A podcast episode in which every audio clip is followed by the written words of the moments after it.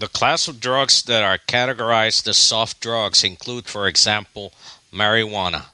Although the impact of these soft drugs is generally not as severe as hard drugs and are less expensive, they do affect one's mental well being, may actually damage one's lungs, brain, and mucous membranes, and are illegal.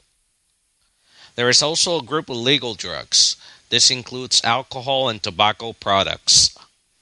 It is possible to buy them in normal retail outlets, such as shops and supermarkets that are licensed to sell them. In the Czech Republic, the sale of these products is restricted to persons who are more than 18 years of age. But this is a regulation that is rarely followed. The sellers sell it to nearly everybody because they need to earn money. They know that if you do not sell it to a customer, he will go to some other shop. Governments try to limit the consumption of alcohol and tobacco products by imposing high taxes, which cause higher prices. But even though it creates a vicious circle, governments do not want to prohibit the use of alcohol and tobacco since they earn high tax revenues from the sale of alcohol and tobacco products. Thousands of drug addicts die every year. Some die from the drugs themselves.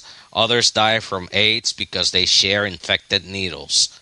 Smoking cigarettes can lead to respiratory diseases, lung or stomach cancer, a stroke, heart disease, or a heart attack. But these are not the only problems of the young generation. There is also a threat of various illnesses known as civilization diseases, especially AIDS.